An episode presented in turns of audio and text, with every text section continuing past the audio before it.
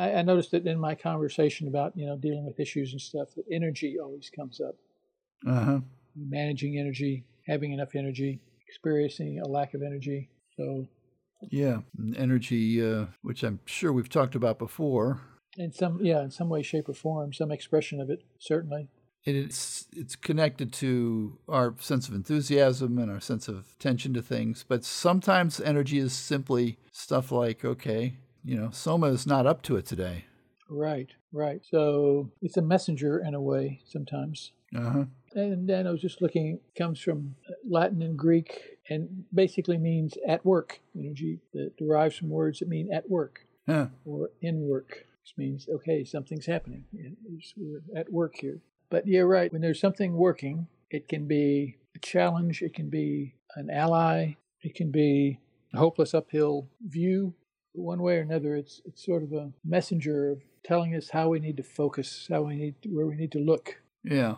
And as you say, the, the days when its apparent absence is not that it's really absent, it's simply that the, the message that day is rest, because the energy cycle isn't always in like one direction, which is going, going, going, going, going. It's a catabolic expression of energy. And, and there's the anabolic side of that, which is the, the rest period, the yin part of the yin yang cycle. Yeah. I mean, I think it's worthwhile talking about being at rest as well as as being at work. You know, energy. Being at work, it's equally interesting to look at being at rest and examining what the energy of being at rest is. So I'm kind of like talking in a paradox, but but not really. Uh, It may sound like a paradox, which I think has to do with the fact that we're when we talk about energy or work, we have a fairly embedded kind of construct, certainly in Western society, that we need to be working, work, work, work. We need to work to earn a living. That uh, work is sort of a pervasive expectation in our society. You meet somebody and you say, "Hi, I'm Al," and meet someone named John. Hi, John. What do you do? I mean, we may say it's nice to meet you and welcome to the party, and we haven't met before, and so it's nice to make a new acquaintance. Can I get you a drink from the bar? But sooner or later, it comes around to what do you do? Sort of like we identify ourselves with our work. And um, one of the upshots of that is that there's a devaluation of rest in its genuine form. Ah, yes, Because uh, if you're not working, then you're lazy. yes, You know, I had somebody say that to me the other day. Saying, I'm so lazy. I'm so lazy. And I'm thinking to myself, this person is not at all lazy. That they produce and create very interesting things. But then if you're not working all the time, you know, then you're lazy. And, and it's like the rest side of the cycle, the yin side, in fact, that that's that goes right along with um, all of the criticisms about how our society has become so male yang uh huh. oriented and the yin side is devalued and maybe it's because I'm a lazy bastard but over the last 10 or 15 years I've become quite familiar with rest and uh, the kind of uh, you know the genuine energy that rest is it that brings it brings with it something that's not available on the other side Yes, and it, it supports the other side. It absolutely essential to the ongoingness of any kind of work is the genuine rest cycle.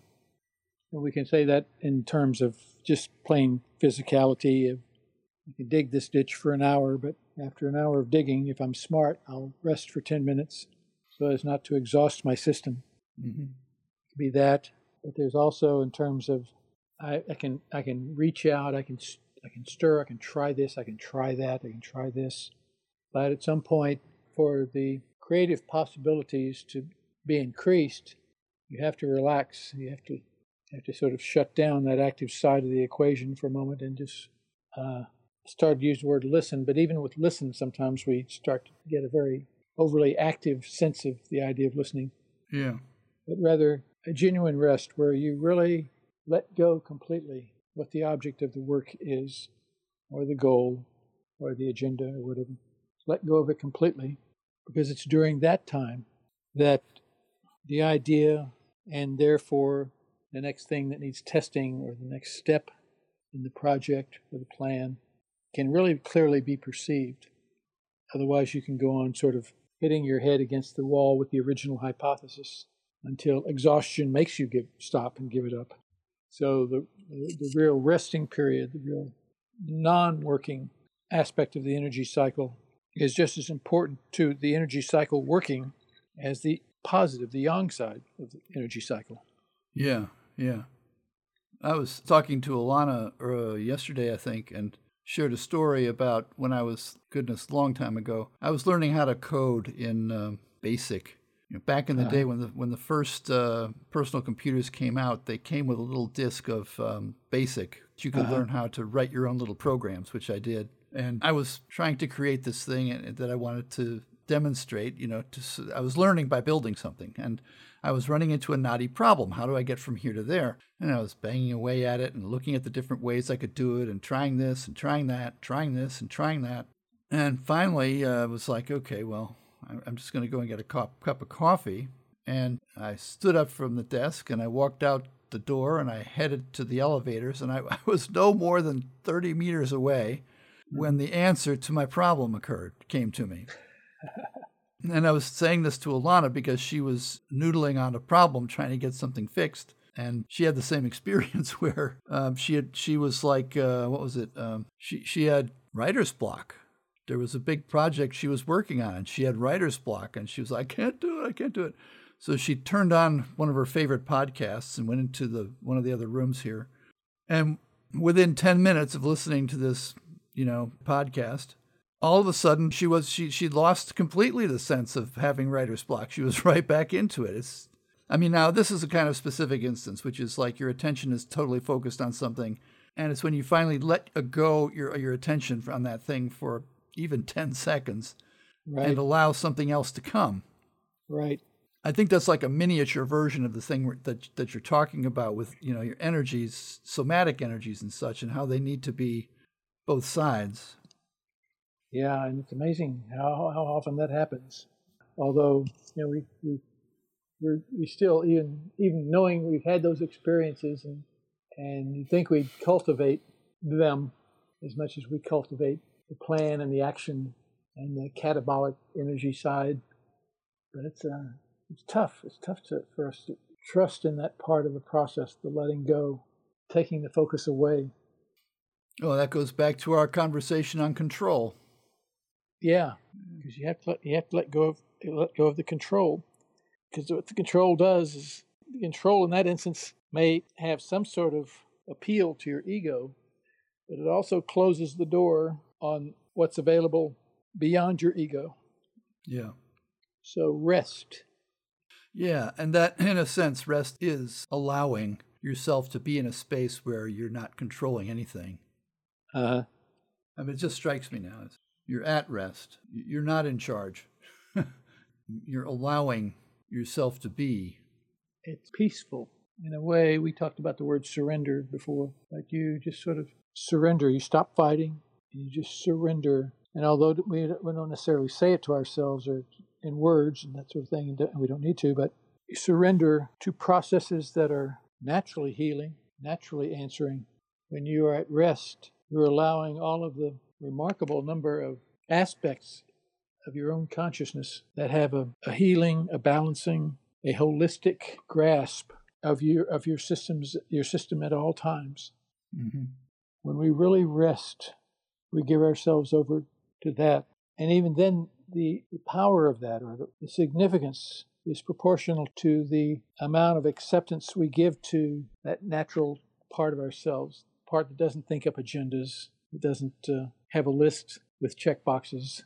But that part of us that any time we turn off the active working part of consciousness, there's that aspect of us that is in its recognition and just knowledge and of the whole wholeness of us and the situation.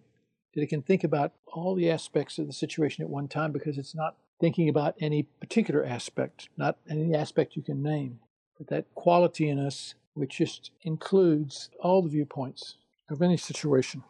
And of course, the nature of mind, or the nature of consciousness, or whatever being unlimited, that wholeness is limitless. Yeah.